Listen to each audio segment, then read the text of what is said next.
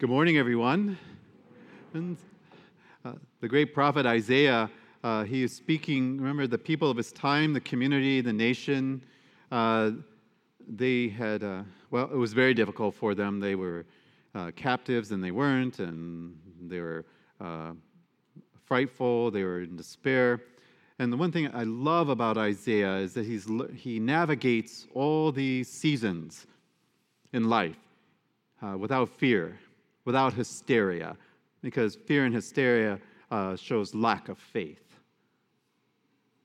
And Isaiah navigates the waters of these things for his people, and he speaks to them uh, when they need to be a little bit harder, he speaks harder, and when he needs uh, to be more comforting, he does. And this is what we hear today. He tells them, Do not be afraid.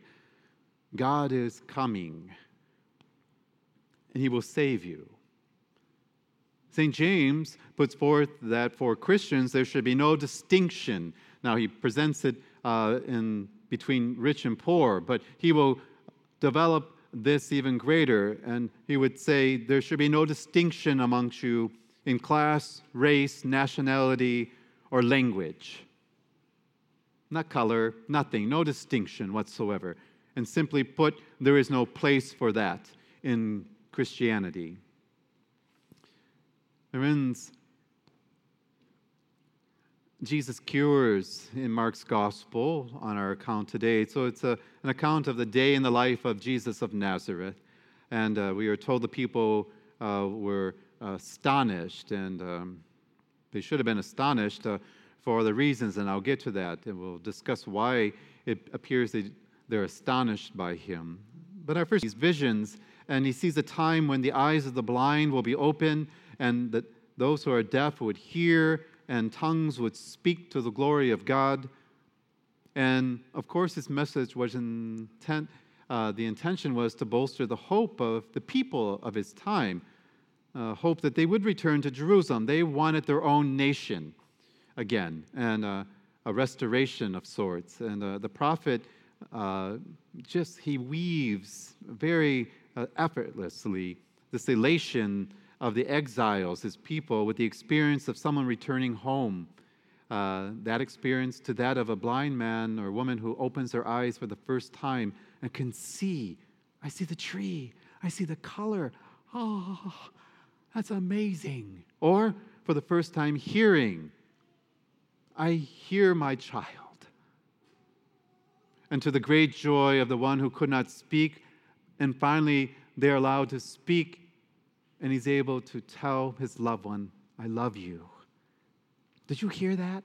I did. And the great joy. And so he compares this great joy of this to that of the restoration of the people. Centuries later, uh, the Jewish people believed that similar signs would signal the coming of the Messiah, God's anointed one that they had been waiting for. And St. Mark knows this, of course, and he cleverly weaves Old Testament understanding. And he appropriates to Jesus of Nazareth all these things from Isaiah. Jesus cures a deaf man, he opens his mouth so that he may speak. And St. Mark does this to show the fulfillment of Isaiah's prophecy given by God, but of, uh, and it is the beginning of the kingdom of God on earth. Remember, Jesus didn't say it's coming, He said, It is here. Behold, the kingdom of God is now upon you. And throughout the gospel, St. Mark likewise continues to show how these uh, dreams of Isaiah are brought to fulfillment in Jesus of Nazareth. In this passage we heard today, Jesus restores the man's hearing and speech. And but before this, Jesus has cured a paralytic in Capernaum and sent him on his way. Pick up your mat and go on. Go on with your life. And later he will restore the blind beggar's sight in Bethsaida. And each miracle, as we call them, provide evidence that the kingdom of God is upon them in the very presence and person of Jesus, the Christ, Jesus of Nazareth.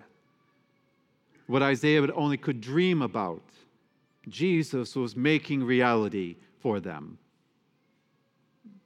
And they said of Jesus, He has done all things well. And for anyone who studies Old Testament, you will know where this is coming from. This comes from the book of Genesis. In regard to God's handiwork, He created the heavens and the earth and all that is. And then it was said, He found that it was good. He done it all well. You see what St. Mark's doing? He's appropriating it to Jesus so that we will understand.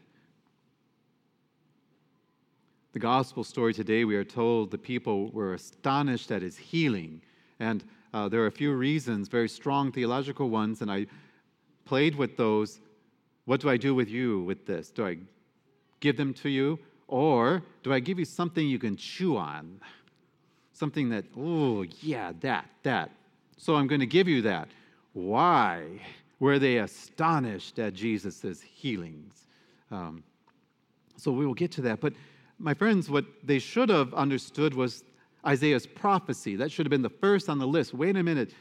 Isaiah talked about this man, but they didn't.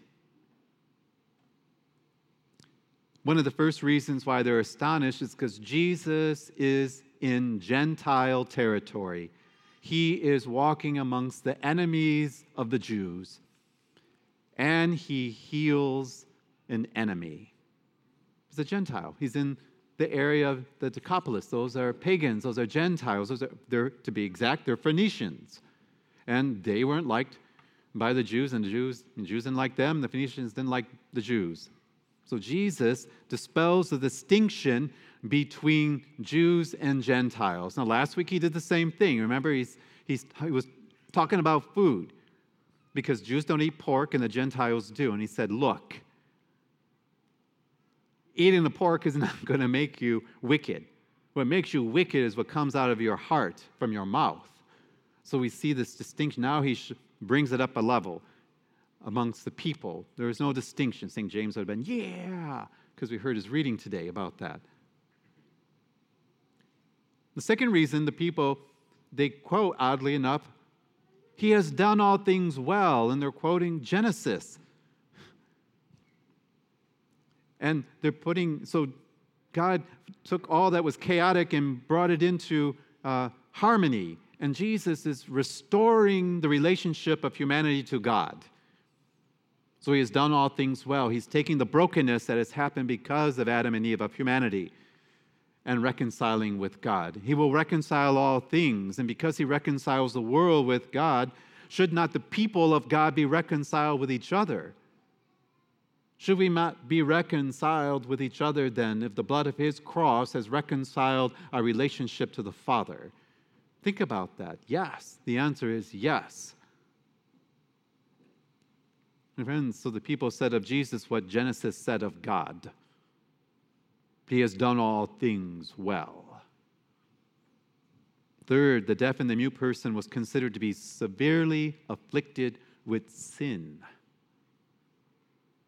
Such a person could not hear the word of God, and because of that, he could not understand. Remember, they didn't read back then, so it relied on someone telling the oral tradition. So the deaf person couldn't hear, so he didn't understand.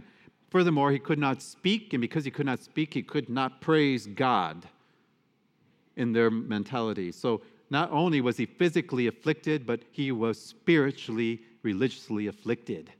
So Jesus takes that and fixes it, the wholeness the harmony, the unity, and brings it forth. And he allows the person to function perfectly then. They should have been seeing, oh, this is Isaiah. Isaiah was talking about this is what Isaiah was talking about. However, we are told that Jesus takes the man away from the crowd. Why would he pull them away from the crowd? Because they are pagans, they do not believe, and that unbelief filtrates into the hearts of people. You simply have to look around today and see how unbelief is spread. So Jesus takes him away from them and looks them in the eye. Jesus goes to his own hometown. He can do very little because they don't believe in anything. Is there a problem with Jesus? No, it's a problem with us and our hearts and our minds. And so he takes the man away to do what is necessary. And finally, in St. Mark's Gospel, those healed by Jesus always, in Mark's Gospel, they remain where they are healed so that they can give God glory and testify to Jesus Christ. My friends, um, as always, the gospel accounts are recorded not just for the purpose of good storytelling. Uh, they are written and recorded for us that we may be confident in the Holy One of God, in His Messiah, in His Christ, which is Jesus. And it is meant to strengthen our faith and to elicit a response from us. My friends, people often ask me, why did Jesus tell them not to say anything? So I'm going to give it to you. Here's the, one of the reasons why. Not the theological ones, but one that you can just like putty in your hand. Why did Jesus tell them? And please note, Jesus told them, don't say anything, and they disobeyed and said, did it anyway, much like people today. They disobeyed Jesus. But that's a different thing. Uh, so, in Jesus' time, there are what we call charlatans, soothsayers, magicians, um, scam artists. Oh my gosh, it sounds like 2021. Uh, spammers, uh, all that. And uh, now the young ones won't understand this, but there were purveyors of snake oil. And they had fake cures.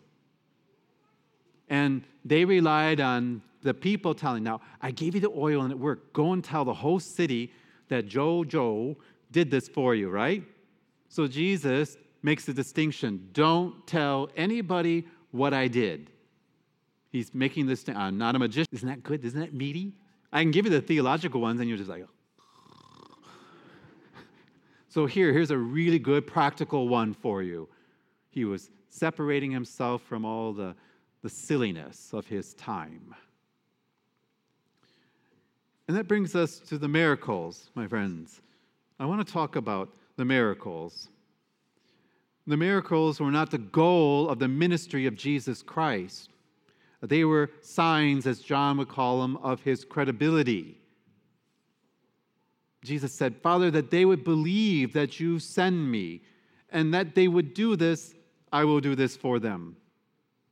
Yes, of course, it showed the compassion of God the Father but it was to lend credibility, the miracles and signs. And they were invitations to the people of their time and ours then to trust and to follow Jesus and Jesus alone. Nobody else, just Him.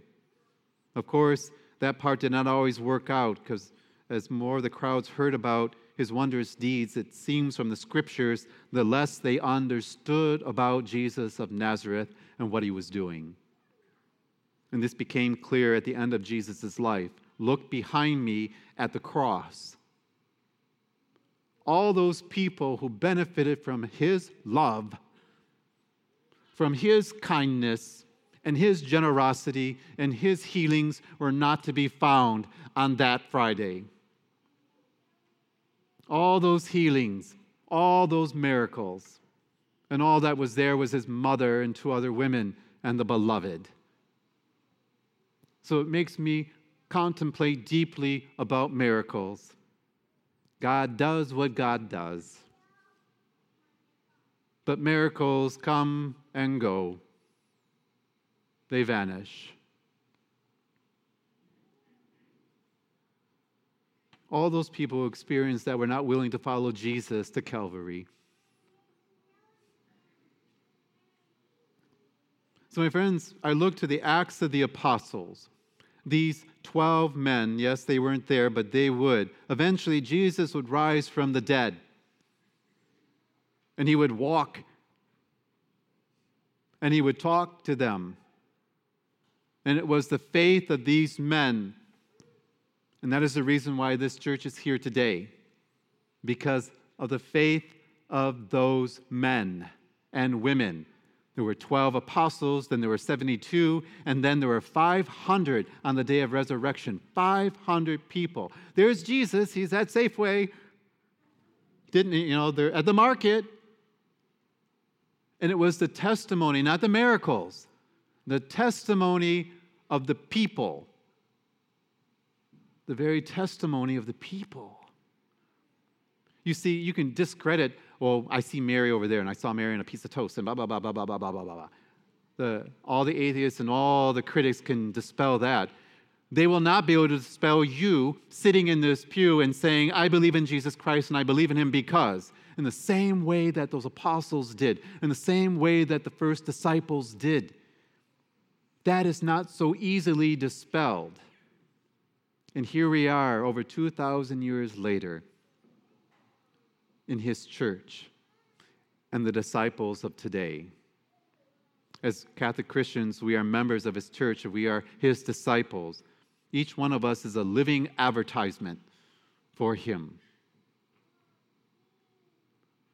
So I'm asking all of you, as baptized Christians, the miracles will come and go, and they still come and go today. And they're designed to elicit a response of faith. The world can discredit that, but they cannot discredit you.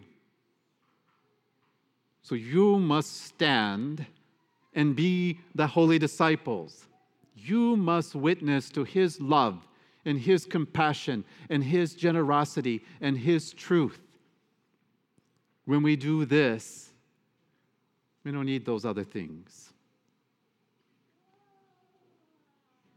We need to be faithful and humble. If we do this, Christ will shine. His holy light will shine through us into a world that needs it so badly. Do you agree?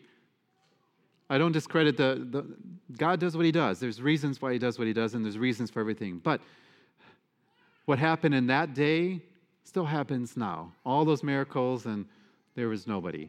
But those men and women, those early men and women would go to their deaths and become martyrs because of Jesus. That spoke, that was lasting over the miracles. So you may pray for miracles. God does what He does. Pray that your faith is fortified and strengthened, and that you witness and testify on His behalf.